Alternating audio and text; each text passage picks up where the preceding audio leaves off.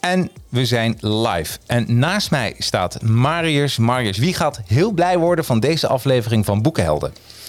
Uh, ik hoop dat iedereen die luistert uh, heel blij gaat worden. Maar het boek is vooral uh, bedoeld voor mensen die met bedrijven bezig zijn, die misschien een start-up aan het oprichten zijn of bezig zijn met management. en het is ook een beetje bedoeld voor de mensen die bij Rixia werken.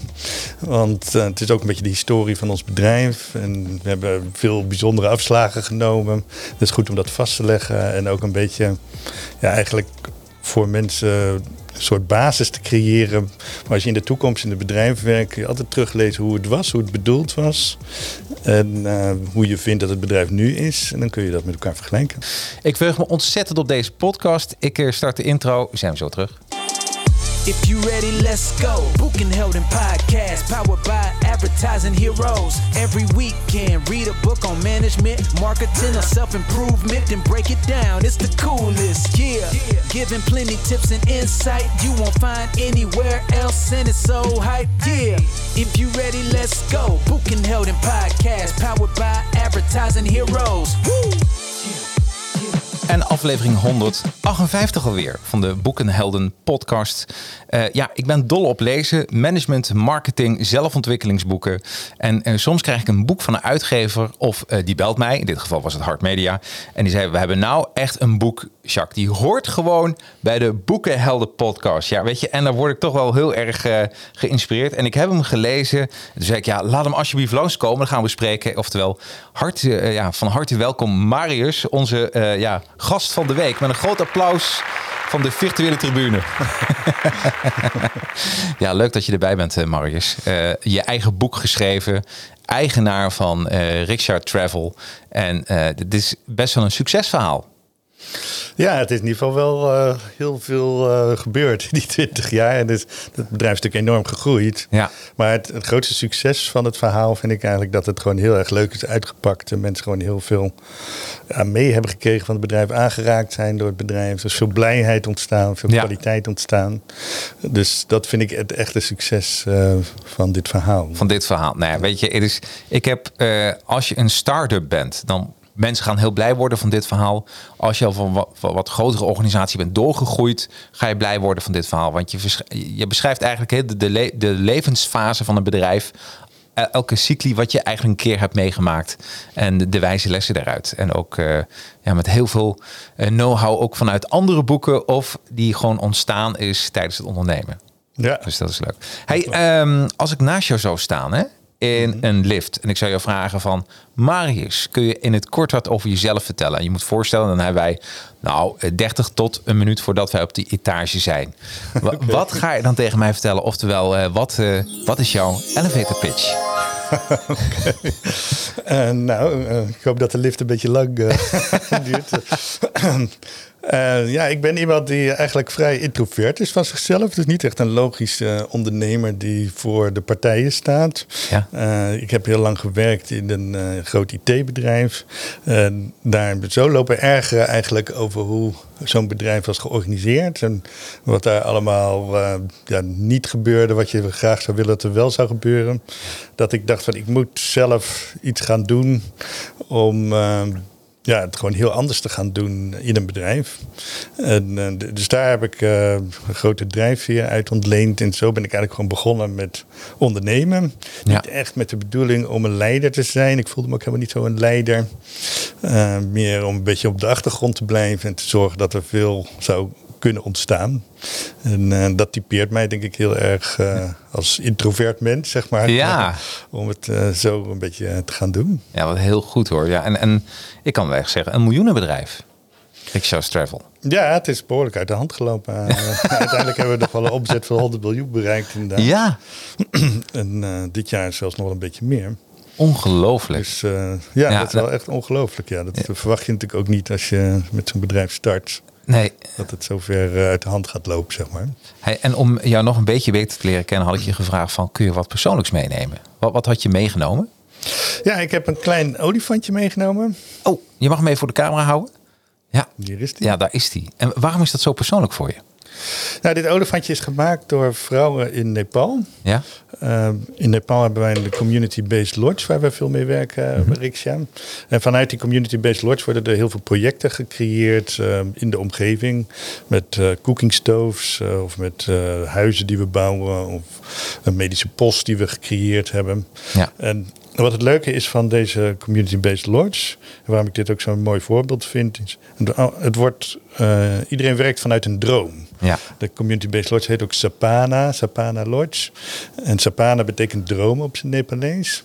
En eigenlijk is dit allemaal begonnen omdat iemand de vraag stelde aan de eigenaar van deze lodge: van wat is je droom? Ja. Toen had hij nog helemaal niks. En zijn droom was eigenlijk om de mensen in zijn omgeving te helpen om uit de armoede te komen. En nou, toen is er een Nederlander opgestaan, die heeft hem een paar duizend euro gegeven en heeft hem de kans gegeven om die droom waar te gaan maken. Ja.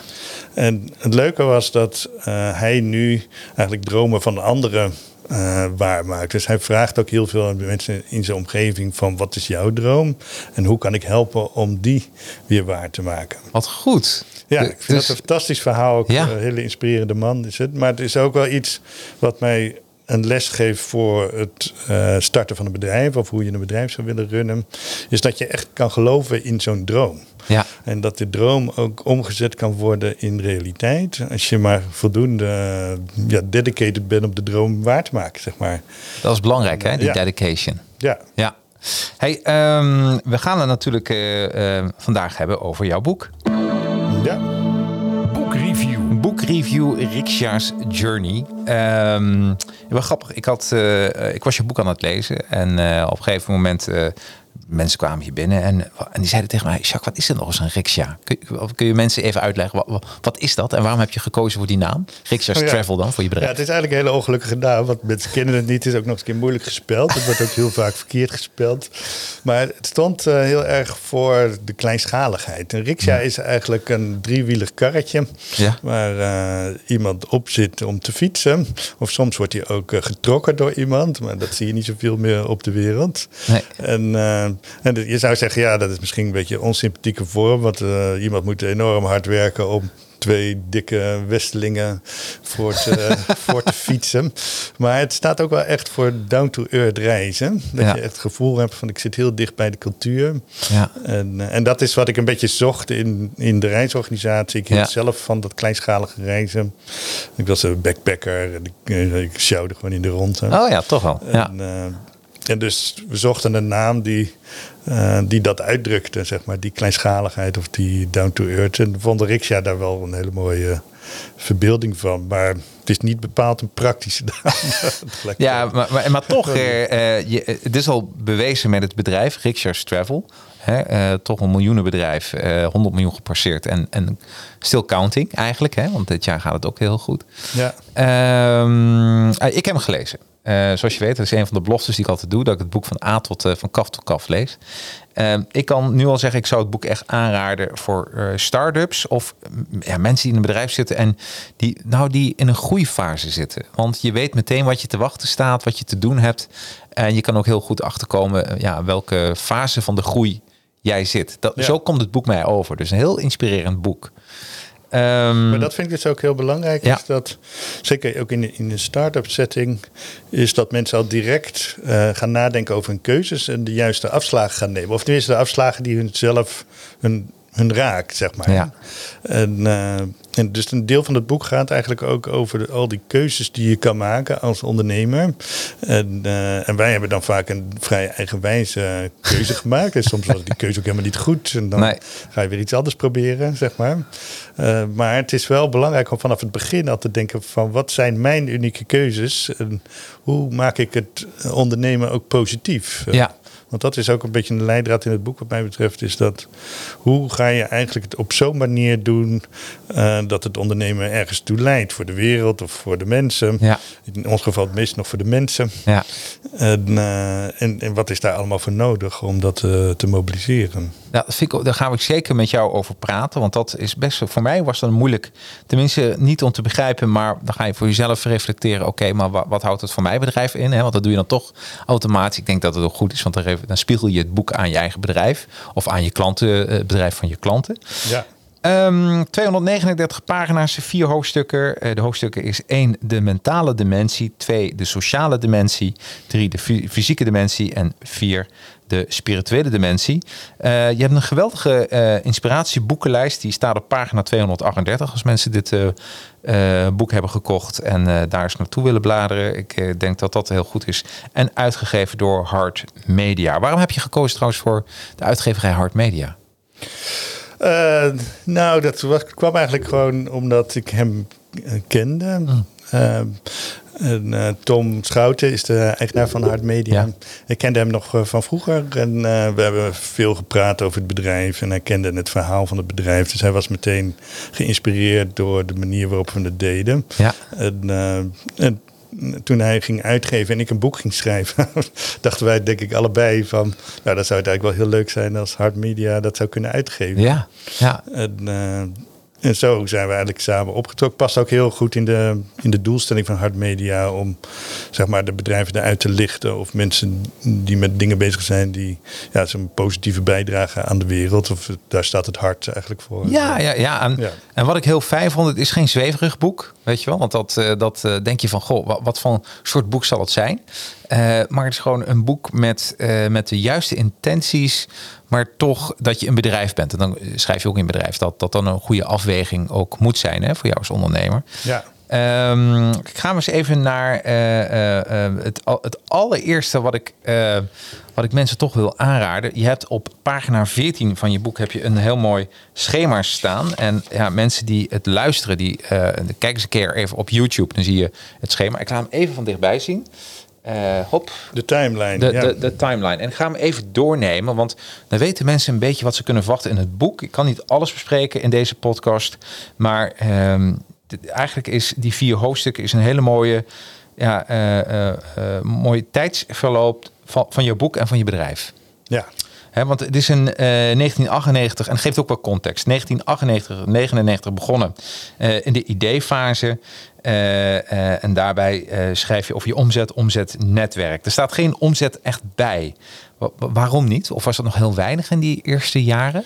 Ja, het is in 2000 echt live gegaan. Dus daarvoor, ja. oh, dus daarvoor was gewoon omzetnetwerk dat je het gaat ja. een soort acquisitie gaat doen. Van om je idee ja, te pitchen. Ik was gewoon aan het nadenken over het boek. Ik werkte toen nog bij dat IT-bedrijf. En uh, ja. had steeds meer behoefte om iets anders te gaan doen. Dus toen kwam het idee naar boven. Toen ben ik ook af en toe op reis gegaan om, om te scouten en te kijken wat ik zou willen doen. Ja. En dus uh, er was natuurlijk nog geen omzet, want er was natuurlijk helemaal geen... Nee, je bent aan het beginnen. Ja, dat was gewoon aan het denken. Hey, maar hoe, ook die fase, hè? want dat beschrijf je niet in je boek, maar dan ben je nog een loondienst, denk ik. Ja. Uh, hoe, hoe werkt het in je? Ga je dan vijf dagen, vier dagen in de week in loondienst of vijf dagen en één dag per week uh, dedicated met je organisatie bezig of met je nieuw bedrijf? Of, of, of nou, is het... In die fase was ik eigenlijk nog uh, vijf dagen in de week aan het werk. Ja.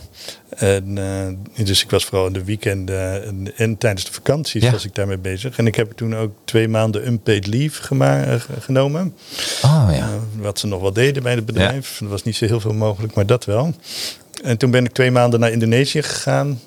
En daar uh, ook gewoon veel onderzocht wat, wat een goede manier zou kunnen zijn om die reisformule mee te vullen. Eigenlijk. Ja. Uh, en daar veel hotelletjes ook gezien en partners gesproken, of potentiële partners gesproken. Je was al echt, echt al uh, op werkbezoek? Ja, ik was wel al een beetje aan het, een beetje half serieus wel, moet ik zeggen. Ja. Maar was daar wel al heel erg mee bezig. Ja. En heb je dat opgeschreven, een bedrijfsplan gemaakt? Hoe, hoe werkt dan zoiets? Nou, toen nog niet eigenlijk. Ik ben toen gewoon puur aan het bezig geweest om te sprokkelen. Ja. uh, en zo, dat is ook wel vaak hoe ik werk. Is, ik werk heel erg vanuit dromen, zeg maar. Van, ik droom over wat het zou kunnen zijn. En uh, ik was toen ook nog een beetje aan het dromen. Dat had nog, nog niet zo'n vaste vorm. Nee. Het was, ging heel erg over hoe zou het kunnen zijn en wat zijn de ingrediënten en wat voel ik daarbij. En, uh, Wauw. En, en, zo geleidelijk aan kreeg het wat meer gestalte. Ja, ja, wat goed. Het begint met een droom, hè? Dat is altijd zo. Ja, maar goed hoor. Hij 2000, dus de volgende fase, de start-up fase, de scale-up fase, was uh, 100.000 euro, dus een ton. Ja. Uh, dan uh, 2001 tot 2007, dat uh, is nog steeds die start-up scale fase. Dus daar heb je eigenlijk zeven jaar ingezeten. Maar toen uh, ben je begonnen met 450.000 euro en je eindigde met, met 18 miljoen. Dan zie ik omzet netwerk en omzet riksja. Wat is het verschil daartussen? Nou, vanaf 2006 is onze eerste dochteronderneming in Duitsland opengegaan. Mm Dus je ziet eigenlijk vanaf 2006 dat daar ook omzet uh, bij komt. Ja. En, uh, dus onze omzet in Nederland is, uh, was altijd riksja travel zelf. En de omzet in het buitenland was eerst in Duitsland. En later zijn we ook in Engeland begonnen. Oh. We zijn nog even in Australië begonnen. Die moet je dus en, eigenlijk bij elkaar optellen? Ja, als je die allemaal bij elkaar optelt. Dan... Dus 18 miljoen plus uh, 17 miljoen. En dan heb je eigenlijk de, de, de, de totale omzet van de, ja, ik noem het even Riksha Corporation. Ja. Ja, oké. Het netwerk. Een netwerk. Oké, okay, dus dat ja. betekent, want in 2000 had je dus een ton, maar eigenlijk twee ton, omdat dat ook een uh, interessant te weten. Dan 2008 tot 2015, dat noem je de vroege uh, volwassenheidsfase. Moest ik wel een beetje om lachen, want als je al een, een, een omzet hebt boven de 30 miljoen bij elkaar, dan dan, dan, dan pas word je vroeg volwassen. Dat is mooi hoor. Ja, dan, uh, dat is eigenlijk uh, dan. Uh, ja, dat was ook wel echt een fase waar we nog zoveel moesten ontdekken. Want ja, mooi hoor. Als je, natuurlijk, je zit dan echt in de fase dat je ieder jaar twee keer zo groot bent. Dus ja. als je een organisatie hebt met vijf mensen, is een totaal andere organisatie dan met tien mensen. Ja. Maar ook weer een heel andere organisatie met twintig mensen. Ja, absoluut. En, en je gaat dan ook echt van die start-up, ja, zeg maar een soort organische start-up vorm, die zich gewoon aan alle kanten vertakt. Ja. Ga je op een gegeven moment toch een, een stap moeten maken naar een een dragende vorm waar, 50, waar je 50 mensen in kwijt kan. Ja. En dat is toch wel weer een hele andere organisatie. ehm. Dan, dan, ja, dat Ja. klopt. Want even, als ik dan even Toen werd ver... het een beetje volwassen toen het in die fase kwam. zeg maar. Ja, precies. Ja, maar mooi hoe je dat, eh, eh, eh, mooi hoe je, hoe je dat omschrijft. Tenminste, eh, want veel mensen zouden hier al een, een bedrijven zouden hier al een moord voor doen om hier te komen. En eh ja, noemt dan een vroeg volwassen fase. Dus 117 miljoen dan bij elkaar. De, de corporation noem ik dan even. Dan zit je in 2016 tot 2020. Ja, dat zijn de vier jaren voor corona. zit je op eh, eh, 147 miljoen euro. En de organisatievorm is dan Maar zelfsturing. toch klopt dat niet helemaal, die Nee? optelling van die twee omzetten. Want eh, de omzet van het netwerk, wat ik Ja. daaronder zet, is eigenlijk al de optelling. Oh, dit is al op. Ja. Oké, nee, dat begrijp Dus ik wel. Dat is zaten- 100 miljoen. Ja, we zaten ja. nu op 100 miljoen. Ja, ik heb het boek voor me, jij niet. Dus eh, ja, ja, nee, begrijp ik. ja, sorry. En dan heb je een, eh, een, een, en dat is 100 miljoen, een volwassenheidsfase. Nou, dan ben je wel redelijk volwassen, denk ik. Geweldig. En dan heb je in 2021, 2022, ja, dan kwam het C-monster voorbij, coronamonster. Eh, dan zeg je de organisatievorm ook zo mooi, is een COVID-structuur.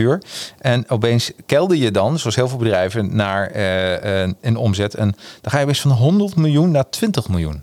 ja.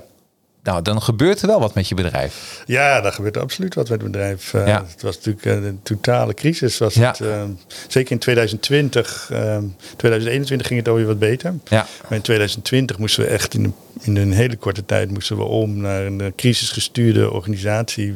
En we moesten ook dat heel veel mensen moesten we afscheid van gaan nemen. Ja, Nou is het in Nederland is het in ieder geval wel gelukt om niemand echt te ontslaan. ja, We hebben met vrijwillige vertrekregelingen gewerkt. En Ja. Dus met eh, tijdelijke contracten niet verlengd. Eh, dat heb je dan wel. Dat is natuurlijk ook natuurlijk niet leuk. En, eh, maar uiteindelijk is het hele netwerk wel echt teruggegaan naar misschien 30, 40 procent van de mensen Zo, die overbleven. ongelooflijk. Ja, Ja, dat doet wel. Maar vind ik wel mooi, ook hoe je dat beschrijft, hoe je die organisatiestructuur hebt aangepakt. Eh, welke kleuren je ervoor gebruikt, want daar maak je ook gebruik van. Hè? Eh, en de herstartfase, ja, die is eigenlijk nu begonnen. En je zit nu weer op 80 miljoen, dus je bent enorm eh, opgeveerd weer. Je zit bijna ja dat was weer. in 22. Ja, ja, 22. Ja. Dus je zit eigenlijk bijna weer op het niveau pre-corona. Ja, nou zoals we nu bezig zijn, zitten we eigenlijk, zijn we nog wel wat groter geworden. Nou, dan, Hoe, hoe komt dat? Ja, dat komt omdat er zoveel energie weer zit op reizen. Ja, leuk, Dus hè? Iedereen Ja, wil zo iedereen mag weer naar buiten. eh, ja, iedereen mag weer naar buiten. Mag weer spelen. Ja, wat goed. reis is toch zo belangrijk voor mensen. Ja. Het zit zo in, je, in de basis van je behoeftes eigenlijk. eh, Ja. Dat eh, mensen die hebben zo in de startblokken gezeten in corona en die komen er nu allemaal massaal uit. Ja. En wat wel een factor is nu, is dat de prijzen ook wel echt hoog zijn. Eh, dus omzettechnisch werkt dat natuurlijk ook door eh, in, eh, in wat er gebeurt. En dat komt ook met name door de brandstofverhogingen. Vluchten zijn bijvoorbeeld heel veel duurder geworden, Mm. zeker naar verre landen. Ja, ja, ja, ja, ja. Dus dat is ook wel een factor waarom onze omzet veel hoger is, omdat ook gewoon de prijzen daarin mee. Ja, begrijp ik. we Ja, hebben dat ook wel echt mee. meer mensen dan Ja. voorheen. Ja. Wat goed. Dus uh, nou, dat vind ik al heel snel. De enorme veerkracht. Uh, ook een compliment aan jouw organisatie. Hè, dat dat toch, want dat de ja, vraag ik is. Ik moet ook zeggen dat die, die COVID-organisatie en het terugveren is eigenlijk niet zozeer mijn verdienste, maar vooral van het nieuwe managementteam. Wat, wat goed.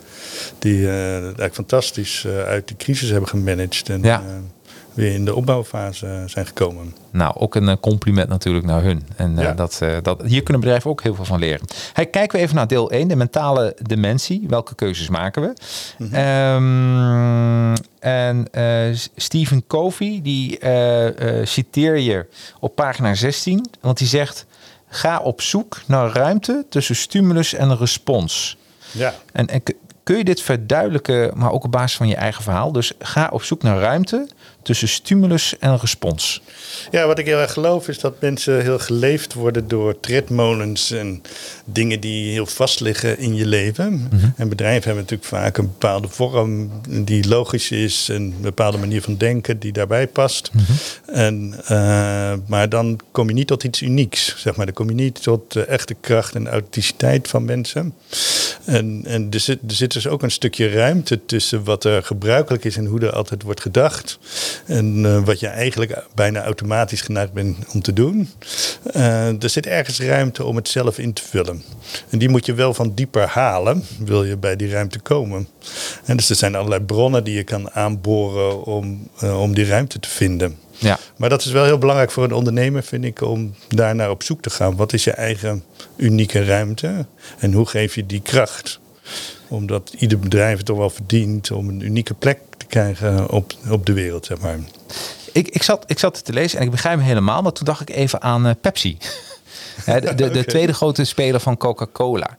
Ja. En, en, ik denk van, is dat nou zo'n heel uniek bedrijf? Want ze, ze hebben eigenlijk geprobeerd. Ik denk gewoon dat het een, een marketingstrategie was. We willen eigenlijk, ze zagen wat Coca-Cola deed. Dit willen wij ook. We willen een st stuk van die mak afsnoepen. En toch hebben ze, uh, ja, ja, ze hebben heel veel geld verdiend met het suikerwater. Ja. Hoe, hoe kun je dat verklaren? Want ik zit er wel een soort, bij zo'n beslissing zit er een soort ziel daarin, ook bij Pepsi. Nou, ik zou niet willen uitsluiten dat uh, zo'n bedrijf ook een ziel heeft. Omdat ik denk dat bijna iedere ondernemer die begint, begint wel echt met, met de vurige wens om er iets moois van te maken. Ja. dus ik zou niet direct dat willen afserveren dat zo'n bedrijf dat niet heeft. Maar wat natuurlijk wel een probleem is in, in zo'n soort plaatje, is dat je gaat eigenlijk uit van de marktleider en je gaat het imiteren. Ja. Of je maakt er een eigen variant van. Maar je geeft eigenlijk een deel van je eigen kracht geef je eigenlijk al bij voorbaat weg. Want het is totaal afgestemd op wat een ander doet. Um, en, en, wat ik veel meer heb gezocht als ondernemer is waar zit de uniciteit. En dat hielp al dat ik eigenlijk totaal geen verstand had van de branche. dus daarmee uh, was je ook niet geneigd om in de paden van marktleiders te lopen nee. of et cetera. Want ik kende ze niet eens goed. Ik wist niet eens precies wat hun uh, afwegingen zijn geweest of uh, wat de, de verstandige dingen waren om te doen in de branche, om het zo maar even te zeggen. Ja. En, maar wat er ook wel erg bij zat, is dat ik wilde zo graag het anders doen dan de bedrijf waar vandaan kwam. Dus ik wilde heel graag uh, dat mensen voorop kwamen te staan en dat we uh, ja, als bedrijf gewoon een hele goede werkgever zouden worden waar mensen gelukkig van zouden zijn. En doordat die drijfveer daar zo sterk in zat, kreeg het ook al een, meteen een uniciteit mee, denk ik. gewoon een andere afslag dan, dan de meeste bedrijven hebben.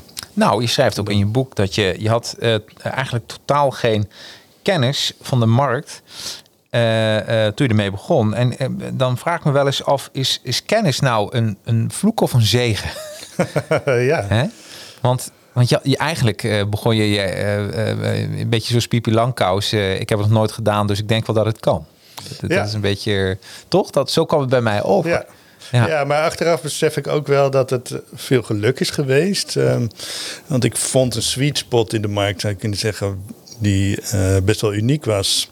Uh, en die ook aansloeg bij de klanten. Ja. En die uniciteit die kan je uh, op deze manier wel goed vinden, denk ik. Maar dat het ook aansluit bij de klanten is natuurlijk wel...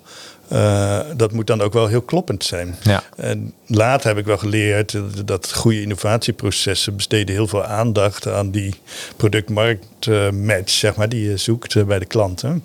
En je zorgt er gewoon voor dat je dan helemaal uitgetest hebt van oké, uh, daar is behoefte aan. Mensen willen het ook kopen. Ze willen het kopen op deze voorwaarden. Dus dan, uh, dan gaat zo'n concept werken. Nou, dat heb ik allemaal niet gedaan in het begin. Dus ik heb meer op intuïtie, wat ik van in mijn omgeving hoorde en wat ik zelf eigenlijk heel leuk vond, heb ik een concept gemaakt. En dus ja, je zou kunnen zeggen achteraf vrij toevallig is dat ook gewoon de spijker op de kop geweest. Ja. Nee, ik, vind, ik juich het nou, namelijk alleen maar toe.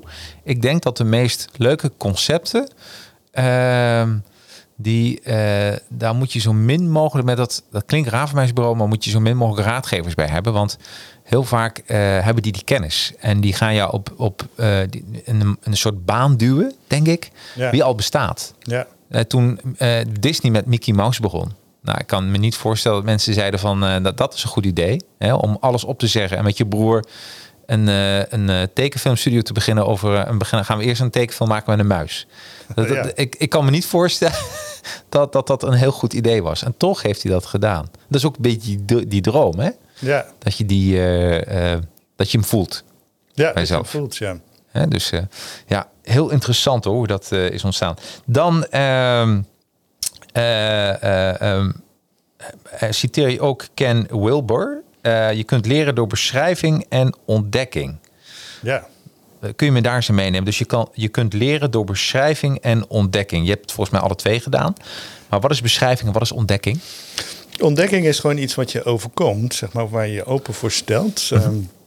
En wat je veel ziet is dat uh, als mensen gaan dromen, dan heb je dingen die binnenvallen. Die komen dan uit je onderbewuste of, uh, of misschien uit het universum. Of er zijn heel veel theorieën over waar ze dan vandaan komen. Maar dan valt er opeens een idee binnen waarvan je eigenlijk niet goed weet waar die vandaan komt. Je hebt het ook niet geforceerd, je hebt het niet uh, gelezen. Of, of misschien heb je clues meegenomen in je eigen proces. Dat zou kunnen. Ja. Maar het is dus een vrij ongecontroleerd proces waar je gewoon intuïtief open voor stelt om dat te laten gebeuren.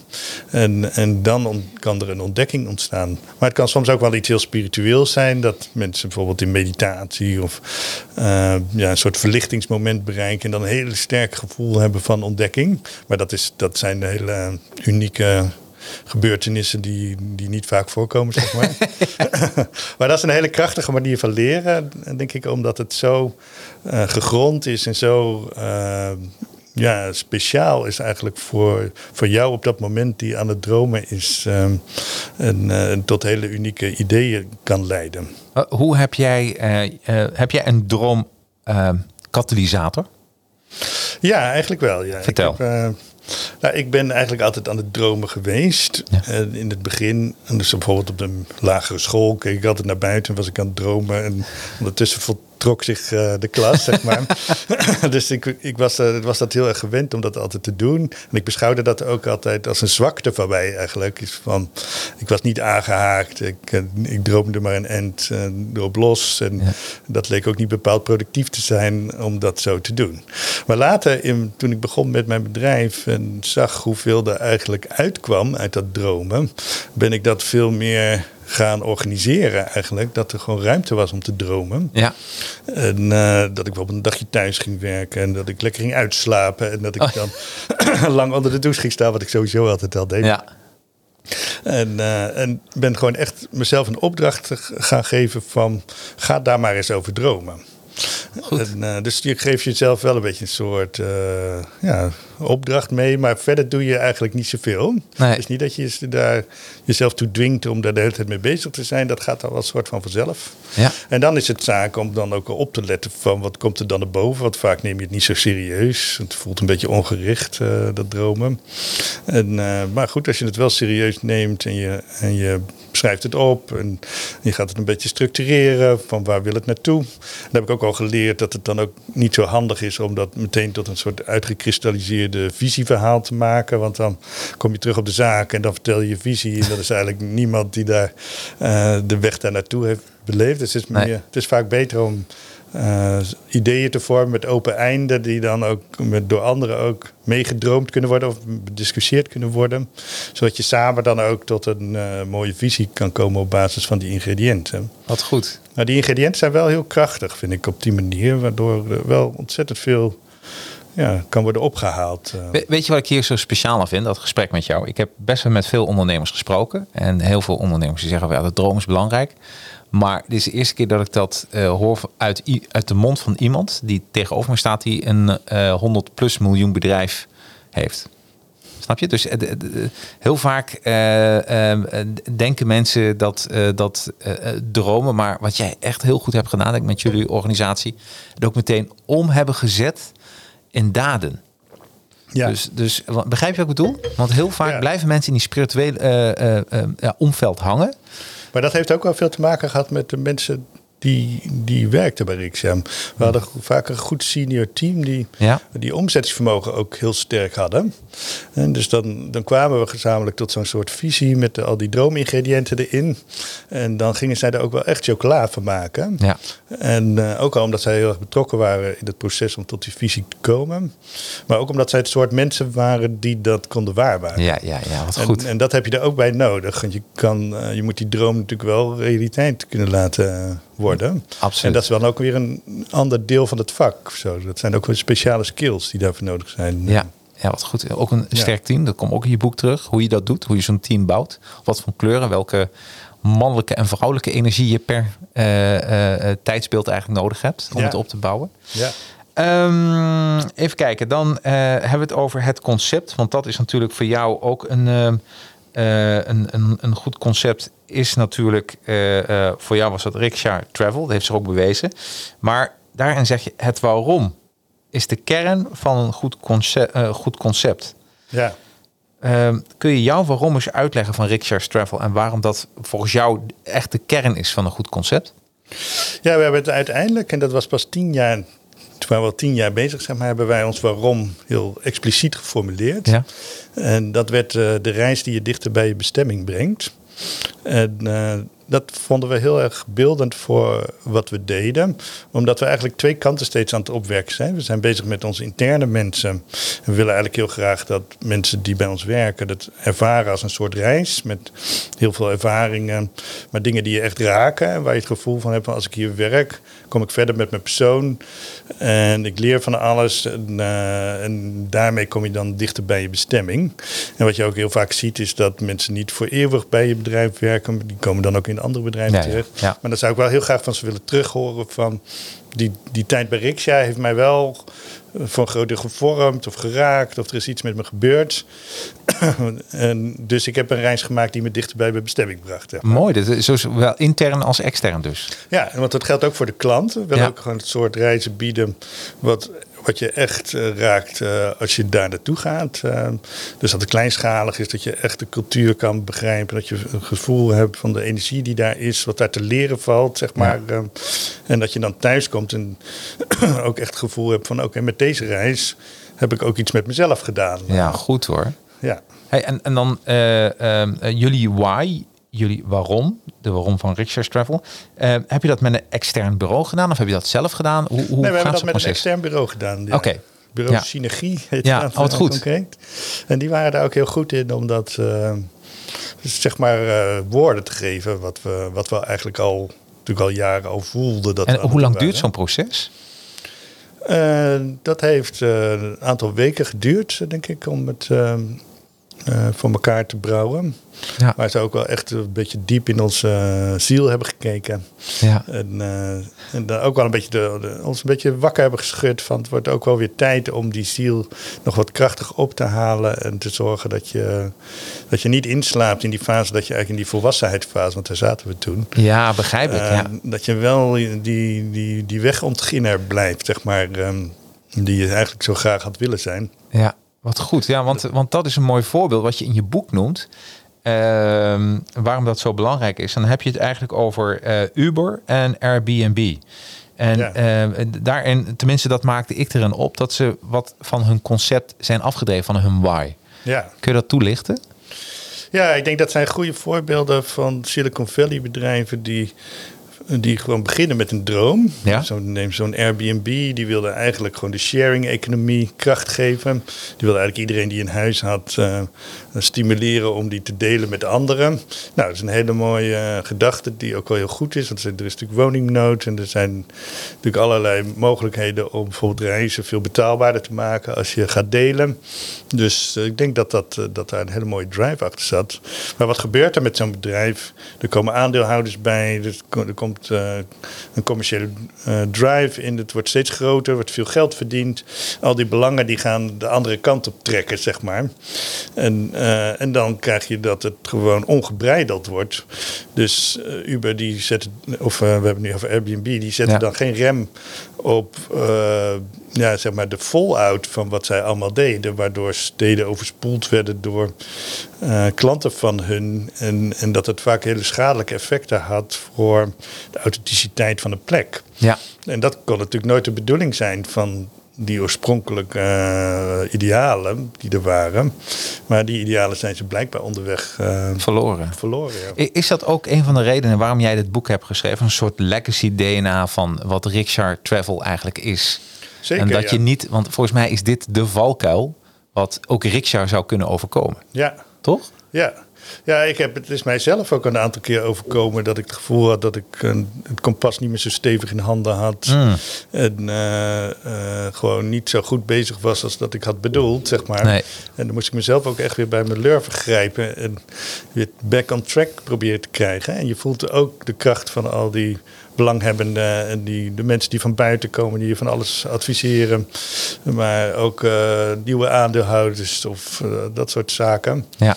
En, uh, en nu, natuurlijk, nu ik zelf niet meer aan het roer sta van het bedrijf, wil ik wel heel graag dat het bedrijf vanuit die cultuur blijft werken. En mag best een nieuwe vorm krijgen en Ja. nieuwe ideeën. En, maar wel die why of de, de hele bedoeling van het bedrijf zou wel steeds naar buiten moeten blijven komen. Eh, heb jij nog een rol in het bedrijf? Uh, nou, enigszins. Ik uh, werk een beetje op de achtergrond, maar ik doe niet zoveel voor het bedrijf. Nee. af en toe sparren we over lange termijn plaatjes, bijvoorbeeld over duurzaamheid of over de lange termijn strategie die we zien voor het bedrijf. Ja. Word je nog wel geïnformeerd dan door het managementteam, leiderschapsteam? Jazeker, ja. Oké, dat wel. eh, Ja. wel goed geïnformeerd. Uh, ik ben ook nog steeds wel aandeel, voor twee derde ben ik nog steeds aandeelhouder van het ja, bedrijf. precies. Ja, ja, ja. ja. En, uh, maar ik heb wel ontzettend veel vertrouwen in dit team. Dat het zijn wel echt zielverwante mensen die ook wel echt hetzelfde willen van het bedrijf. Dus ik heb ook helemaal niet het gevoel dat ik daar hard aan moet gaan trekken om de andere kant op te krijgen. Nee, Dus dat gaat eigenlijk hartstikke goed. Uh, ja. Wat goed, ja. Nee, maar ik begrijp dat. Jij hebt het eh, goed verwoorde DNA en daar kunnen heel veel mensen van leren, andere bedrijven. Um, kijken we even naar uh, het EGEL-principe. Die beschrijf je, vond ik meteen heel leuk gevonden. Een relatie tot kiezen voor het juiste businessmodel. Ja. Uh, kun je mij uh, die, het verband daartussen uitleggen? Het EGEL-principe en Ja. het businessmodel? Ja, zo'n egel dat schijnt een uh, heel consistent beestje te zijn. Ja. Die maakt eigenlijk altijd een bepaalde route waar die iedere dag uh, doorloopt. En die, die ontdekt eigenlijk wat goed werkt in zijn leventje. Uh, om te overleven, waar hij voedsel kan vinden. wat hij kan doen om zich goed te beschermen. Waar de gevaren zitten, zeg maar, onderweg. Ja. En geleidelijk aan wordt, wordt zijn tred eigenlijk steeds krachtiger. En, en het staat, dit is, dit is eigenlijk een beeld wat voortkomt uit het boek van Jim Collins, Good to Great. Dat ik ook een fantastisch boek vind. Ja, ik ook. En uh, vanuit, vanuit daar is dus eigenlijk de gedachte van als je in een bedrijf bent en je hebt goed ontdekt wat je pad is, en wat eigenlijk de kern is van wat je wil doen, uh, dan formuleer dat dan ook echt als een principe. En zorg ervoor dat je de, op dat pad blijft structureel.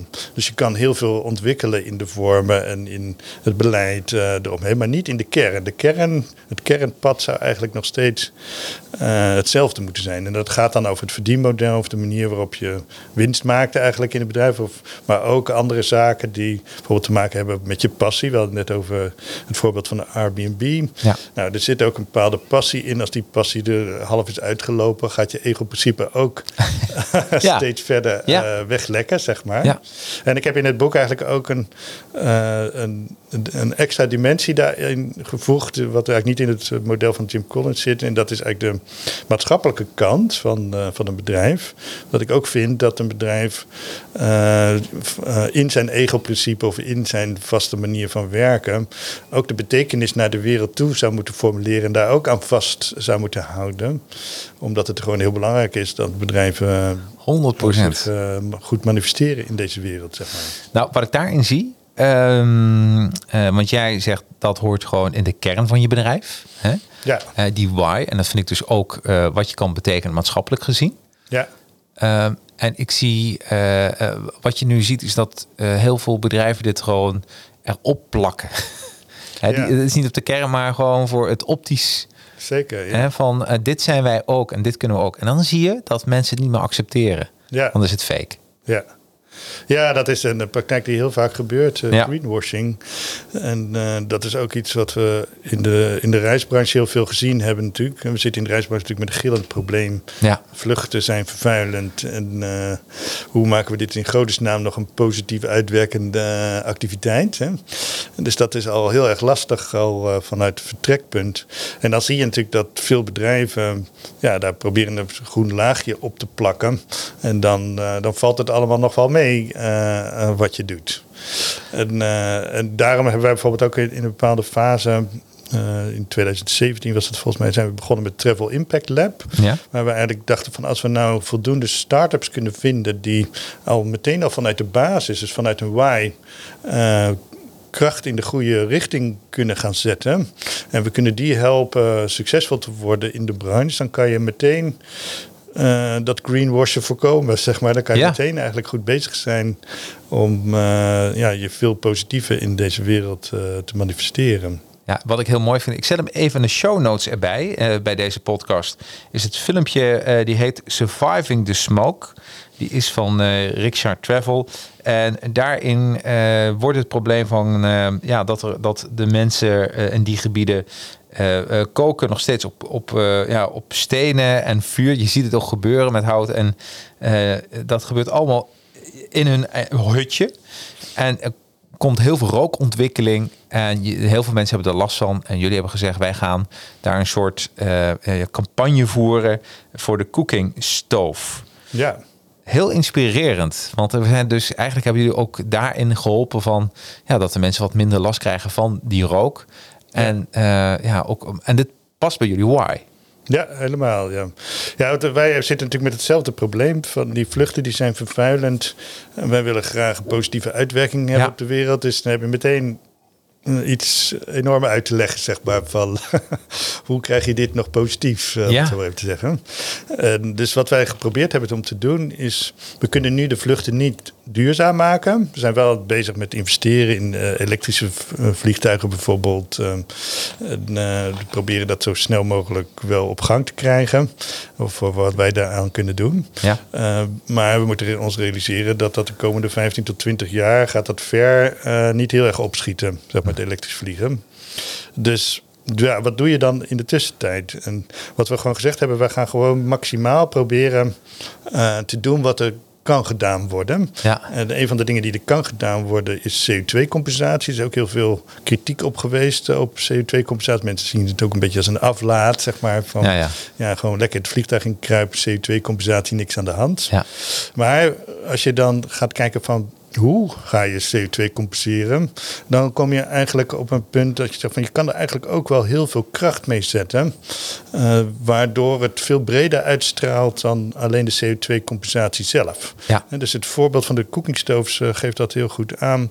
Is dat aan de ene kant heb je dus dat er veel minder rook wordt gecreëerd door die mensen in die hutjes, uh, omdat ze veel zuiniger kunnen koken met de cookingstoves die we hun geven. Ja. Maar het is ook een hele sociale krachtgever. Mensen kunnen gezonder leven. Het hout hoeft ook niet uit, de, uit het bos meer te komen.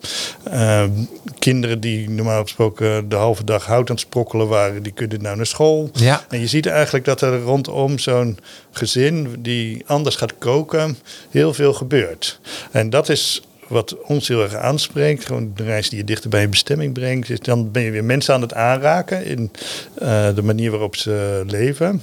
Ja. En, uh, in het begin deden we dat via externe uh, bedrijven die gespecialiseerd waren in dit soort projecten en dat gingen doen. En we zijn het nu ook zelf aan het opzetten. Ik noemde het voorbeeld van Nepal. Ja. Met diezelfde stichting eigenlijk die uh, al die projecten doet rondom de Sapane Lodge. Ja. Uh, zijn wij nu ook een koekingstooffabriekje aan het maken. Wat leuk. Ja, en dan zitten we er dus zelf op en we weten precies welke gezinnen er worden geselecteerd, waar het echt heel erg hard nodig is. Uh, en dan heb je het eigenlijk in een vallei dat er duizenden mensen anders gaan koken. En dan hopen we dus dat de hele omgeving ook uh, veel schoner gaat worden, maar ook sociaal gaat opknappen. We doen ook nog andere projecten eromheen ja. uh, om ze te ondersteunen. Dus dan gebeurt er gewoon ontzettend veel. Nou, een van de voorbeelden wat ik in het filmpje zag, dat een, een, een, een dame die daar woonde en zo'n cookingstoof had, die zei: Ik kan eindelijk weer eens een keer gaan eten met mijn familie. Want ja, die zitten allemaal binnen te eten en die rook, ja, dat schiet natuurlijk niet op. Dus uh, ja. ja, vond ik wel een, een mooi filmpje. En ik ga hem zeker ook in de show notes plaatsen. Ja, dus, eh, leuk. Ja. Um, even kijken. Eh, dan gaan we eens naar uh, de, de. Je hebt het ook in je boek over de Ikigai, het Ikigai-model. Ja. Uh, daarin zou ik tegen de luisteraars willen zeggen: schakel eens in op Boekenhelden nummer 146.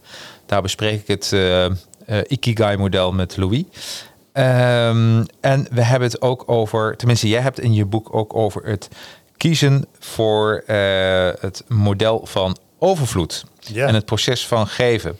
En toen dacht ik van, uh, ik las dat, dit staat bijna haaks om een regulier businessmodel. Ja, dat is zeker zo. Ja. Want eigenlijk is het natuurlijk zo dat de hele wereld, uh, als de economische wereld gaat over schaarste. Ja. we weten dat al van sinds de 19e eeuw uh, van Adam Smith en consorten. Dat ja. Ja, er is gewoon te weinig. Het is, wat jij gebruikt, kan een ander niet gebruiken. En, je, en eigenlijk is de hele maatschappij zo ingericht dat we het van elkaar afpakken. Ja. Ook met een, gecombineerd met een vrij negatief mensbeeld. Hè, dat mensen zijn egoïstisch, dus je moet eigenlijk een egoïstisch model maken die countert dat mensen gewoon heel erg voor zichzelf bezig zijn. En je moet ze dan kracht in handen geven eigenlijk om zo egoïstisch te kunnen zijn. Ja, ja. dat is het hele model. Ja. En, uh, dus waar wij eigenlijk een beetje naar op zoek zijn gegaan, of een beetje gaandeweg ontdekkend, dat is, was helemaal niet mijn visie toen ik met het bedrijf begon, is uh, hoe draaien we dat om? En we hebben dat gaandeweg ontdekt, omdat we eigenlijk zijn begonnen met de mensen een aantal dingen te geven. Want ik wilde per se een ander bedrijf starten. En, eh, dus ik begon met, nou, hoe, wat kunnen we eigenlijk de mensen geven om ons een betere werkgever te maken? En bijvoorbeeld, uh, we kunnen ze meer tijd geven dat een work-life balance uh, beter wordt. Oh ja. Of we kunnen ze veel aandacht geven, zodat ze voelen dat ze gehoord worden en dat ze erkend worden of gewaardeerd worden. Of of we kunnen ze hele goede secundaire arbeidsvoorwaarden geven. Dat ze vaak op reis kunnen bijvoorbeeld. En ook echt kunnen genieten van ons product. Dat geeft ons ook weer dingen terug. Want dan hebben ze ook weer veel kennis van de landen. Uh, en zo kan je eigenlijk van alles gaan geven. Ja. En dat deden we gewoon puur omdat, we, omdat we dachten van uh, zo'n soort bedrijf willen we graag zijn. En uh, we dachten dat gaat ons heel veel geld kosten als we dat doen. Maar zwaar, dat is gewoon belangrijk om een hele goede werkgever te zijn. Uh, anders dan mijn oude werkgever daarvoor. En wat ontstond er daaruit? er ontstond eigenlijk een hele grote feedback loop terug naar ons. Want mensen die gingen eigenlijk heel graag voor ons werken. Ze hadden, waren betrokken, ze waren heel erg uh, committed. En tegelijkertijd waren wij een bedrijf die totaal niet bekend was in de markt. We hadden een gammel websiteje dat ik samen met een vriend in elkaar geduwd. Internet was nog heel nieuw. Mensen waren eigenlijk als de dood om iets te boeken op internet. Er was maar 3% van Nederland die dat aandurfde in het jaar 2000, zeg maar, uh, toen we begonnen.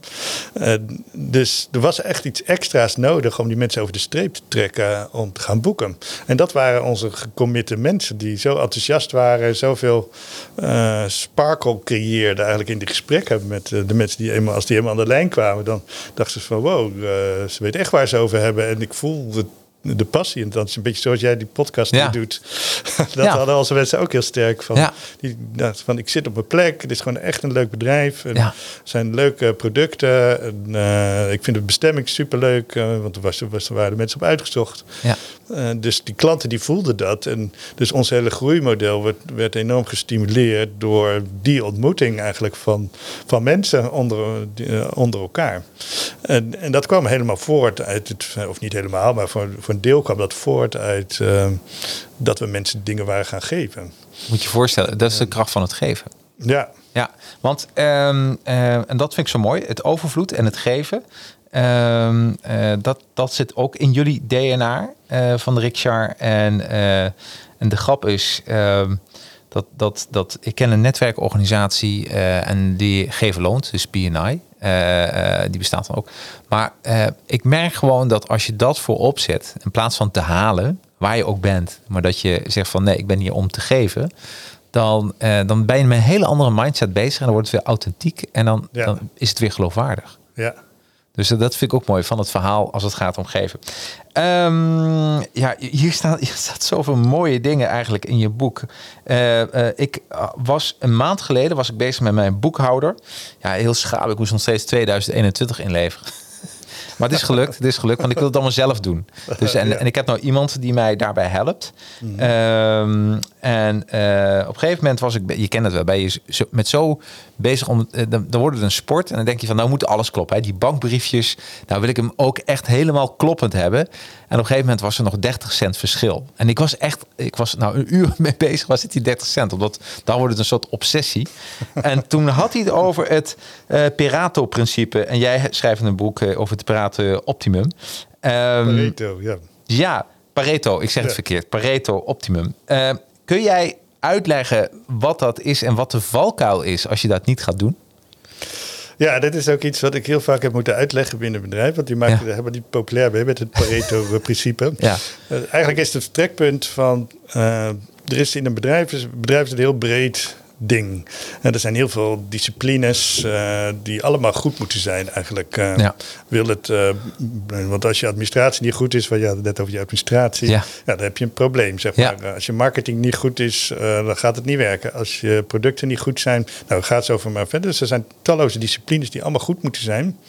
En het probleem vaak in bedrijven, in mijn ervaring, is dat mensen zijn heel perfectionistisch vaak ingesteld, want ze willen het heel graag goed doen. Dat is ook een liefdevolle drive, zeg maar. Dus niet dat het verkeerd is of zo.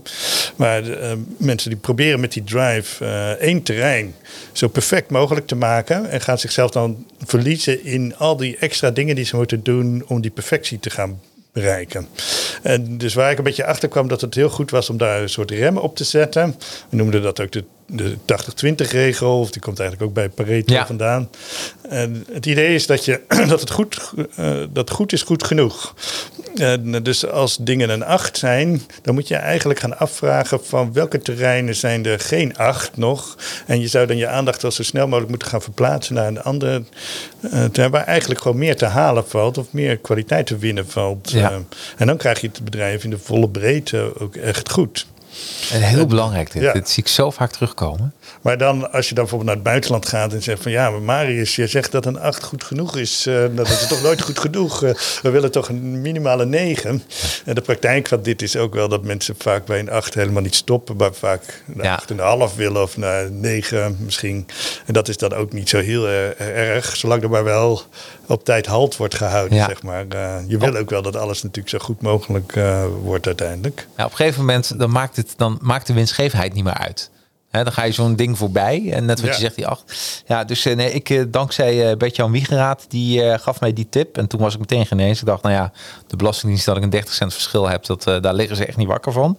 Maar, maar toch was het voor mij wel... wel ja, dat was niet goed in het, in het Pareto-denken, zeg maar, wat jij hebt gedaan met die 30 cent. nee, zo lang zoeken bedoel je? Lekker laten zitten. Ja, precies, lekker laten zitten. Dus en dat is voor mij, en dat, maar dat is ook wel leuk, hè? leuk... Want wanneer ze. Kijk, 30 cent is natuurlijk goed te verklaren. Tenminste, dat is niet. Maar soms. Uh, wanneer moet je. Wanneer moet je die perfectie wel tonen en wanneer niet? Je kan, soms heb je het wel 100% nodig. En dat is ook je eigen afweging wat je steeds moet maken. Voegt het nog iets toe? Alles ja. wat ik nu erbij doe, Doe ik dat vanuit mijn eigen? Of zal de markt dat überhaupt wel zien? Ja, dat is een hele lastige afweging. Ehm, want je wil uiteindelijk niet de passie van de mensen. Nee. daar, daar wil je eigenlijk geen deksel op, zeg maar. En je wil eigenlijk dat mensen volop gaan. Voor, ja. en dat, maar de praktijk is, dat doen ze ook. Ja. maar als ze die passie eenmaal hebben, dan, uh, dan gaan de mensen ook wel echt ervoor. En dat zie je in ons bedrijf heel veel plaatsen. De mensen zijn gewoon heel gepassioneerd aan het werk. Ja. Uh, en, maar dan is het niet de bedoeling dat je natuurlijk vanuit de Pareto-gedachte dan die passie kwijtraakt. Nee. Maar in de praktijk valt dat ook wel erg mee. Nou, ik vind het heel fijn als iemand dat even tegen me zegt. He, dat uh, dat uh, Bert Jan zei tegen, begon over Pareto, begon nu uit te leggen en dacht, oh ja, je hebt helemaal gelijk. ik, ik, sla, ik sla nu door. Hè? ja. Hey, dan uh, de sociale dimensie. Ehm, daarin heb je eigenlijk ja, vind ik wel een leuke. Hoe kom je tot een goede samenwerking? En dan pak ik even één alinea even uit je boek. Dus uh, pagina uh, 100, uh, nee sorry, 81, even kijken, 81 ja. Uh, want daarin beschrijf je, um, ik, ik ga even citeren uit jouw boek, want je hebt het boek niet voor je volgens mij. Ik heb hem hier wel. Oh ja, oh, zou je hem willen citeren? Dat is pagina 81. 80 en dan 181 nee 181 81 en dan de alinea die komt onder hoe kom je tot een goede samenwerking?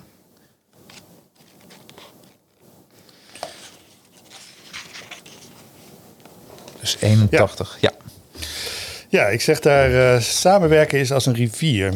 Eerst heb je een goede bedding nodig. Deze leidt de rivier de goede kant op zonder de stroming te verminderen. Ten tweede heb je de stroming zelf. Die wil uit zichzelf wel lekker stromen, maar er moeten wel voldoende bronnen zijn en dienen dammen en rommel te worden weggenomen. En daarna kunnen de bootjes gaan varen. En de bootjes zijn dan teams in dit verband. Ja. En uiteraard vraagt dit wel de nodige afstemming van de bemanning. En bovendien is het ook wel prettig als de vaartuigen niet kriskras door elkaar gaan koersen. Ja, en dat vond ik dus heel mooi, want je hebt het eigenlijk over de bedding, de stroom en de bootjes. Uh, uh, um, en dat beschrijf je in je boek van. Uh, dus, dus een super mooie metafoor. Die bedding heb je eerst luisteren. Luisteren is natuurlijk wel heel belangrijk. Ja, dat is heel belangrijk. Ja. Nou, je, dat, ik denk dat het nog in veel organisaties nog te weinig gebeurt. Ja. He, dat er, heeft dat ook een beetje met ego te maken? Dat mensen snel wat minder luisteren?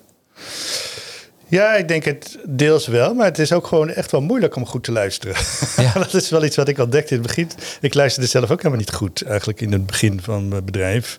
En ik merkte dat ik zelf ook vaak uh, meningen had over. Ik had het gevoel dat ik wel goede mensenkennis had.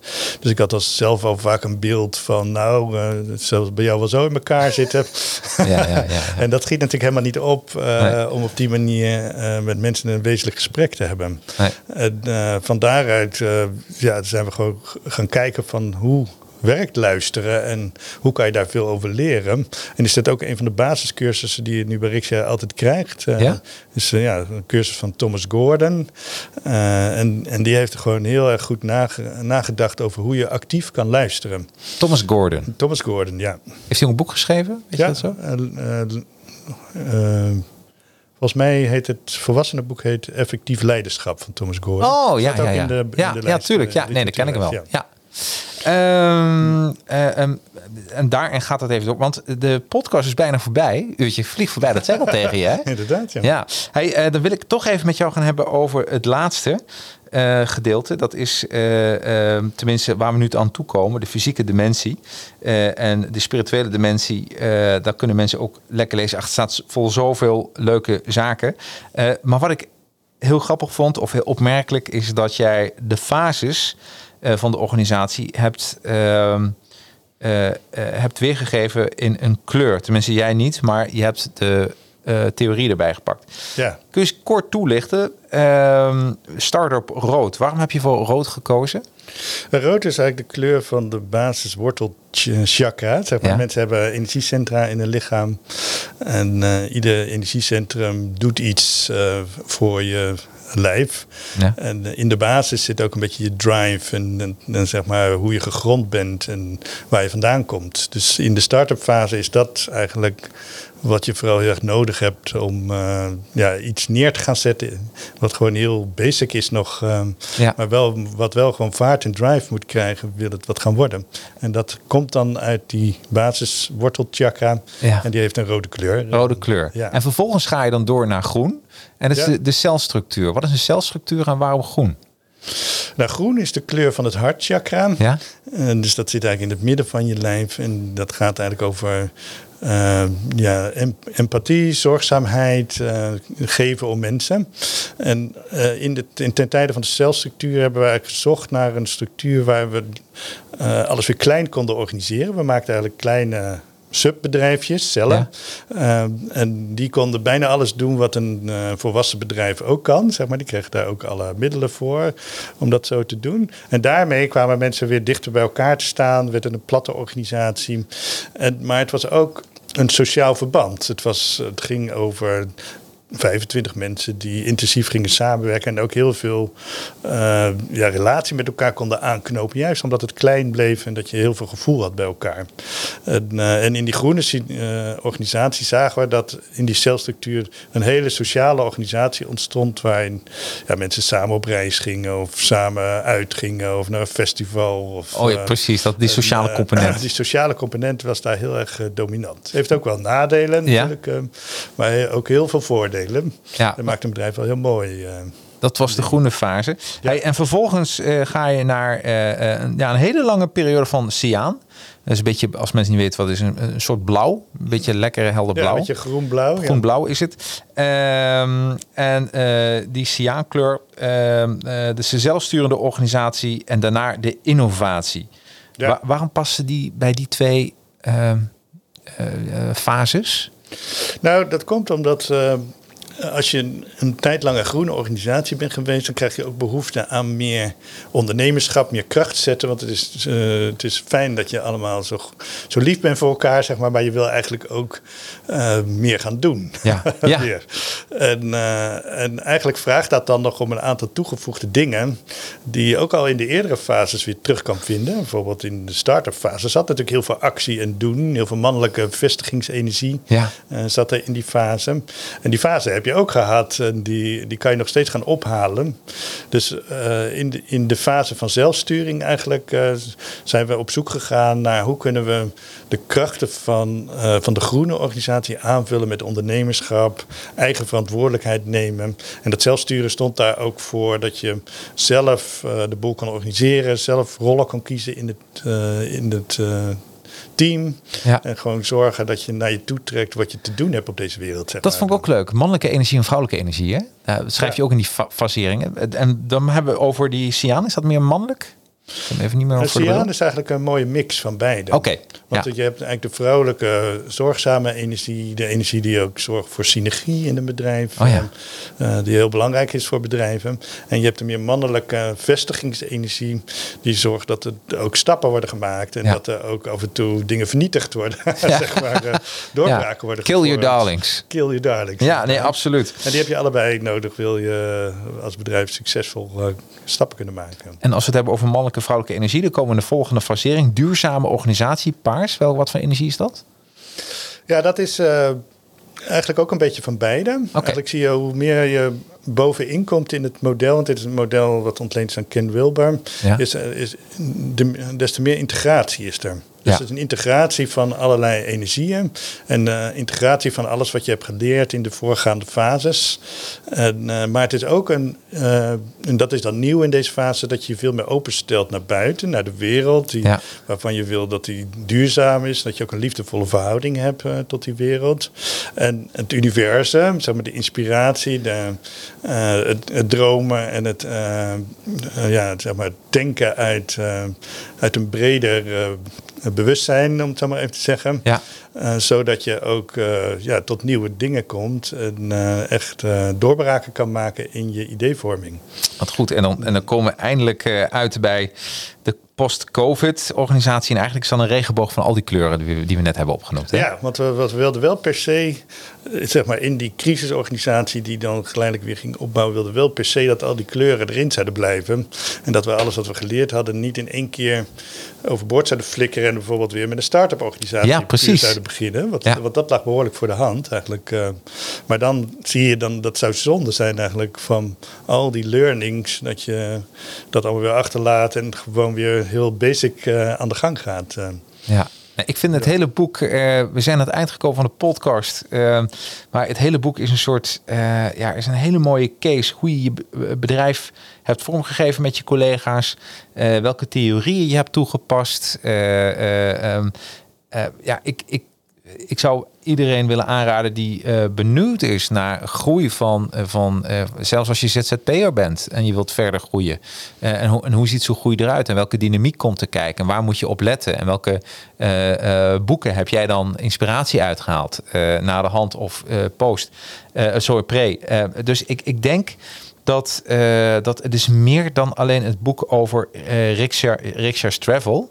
Uh, maar het is, het is gewoon een verhaal over een, hoe een bedrijf door middel van een droom een miljoenenbedrijf is geworden. En welke stappen daarvoor nodig zijn. Dus ik, ik vond het geweldig. Ik heb er echt van genoten.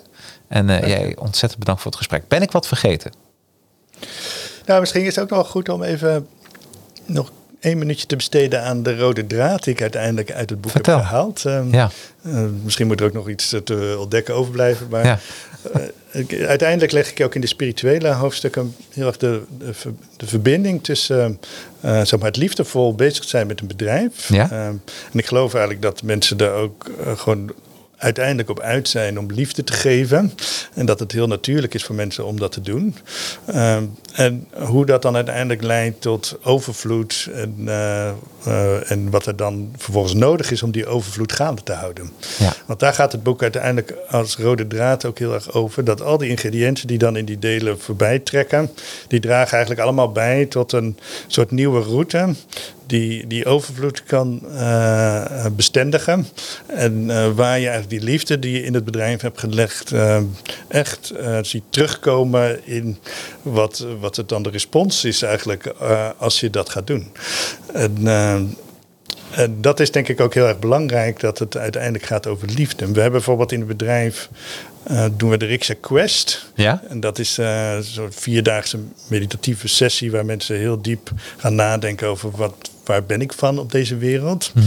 En als je dan van al die honderden mensen die dat ondertussen hebben gedaan hoort, wat is dan echt je levensmissie, waar ben je voor? Zit eigenlijk altijd, de liefde zit daar heel prominent in. Ja. Ja, mooi. Dus mensen willen echt liefde brengen op deze wereld. Ja, ja. en door dat te doen, uh, en door dat gewoon eigenlijk in de praktische bedrijfsstructuur uh, te omarmen en vorm te geven, kun je ontzettend veel terugkrijgen. En daar sta je dan echt van te kijken van wow, uh, wat, wat krijg ik allemaal uitgedeeld ja. als ik zo bezig ben, zeg maar. dat is dan ook wel een beetje de ontdekking uiteindelijk van de weg naar de overvloed die daar die daarover gaat. Dus ik probeer ook in het spirituele deel dat een beetje te duiden en te, te laten zien hoe dat werkt. En waar dan uh, uh, ja, waar ook het praktische model uh, vandaan komt, zeg maar, die, die daarvoor nodig is om die liefde wel op de rails te houden. Want je moet ook weer realistisch zijn en een aantal dingen er tegenaan bouwen. Ja. om zo maar even te zeggen, om het, ja, we, we, maar, het te laten. Uh, geweldig is, je vertelt dat en je hebt een miljoenenbedrijf ermee gebouwd. Dus uh, dat, dat dat gewoon helpt.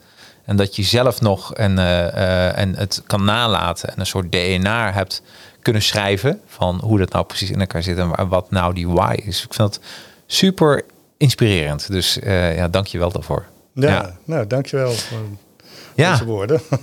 um, ja, volgende uh, keer zijn we weer natuurlijk met een boek. Maar alvorens ik daarmee ga afsluiten. Ja, we hebben net gehoord geven. En geef veel liefde. Dus als je uh, deze uh, podcast luistert via Spotify.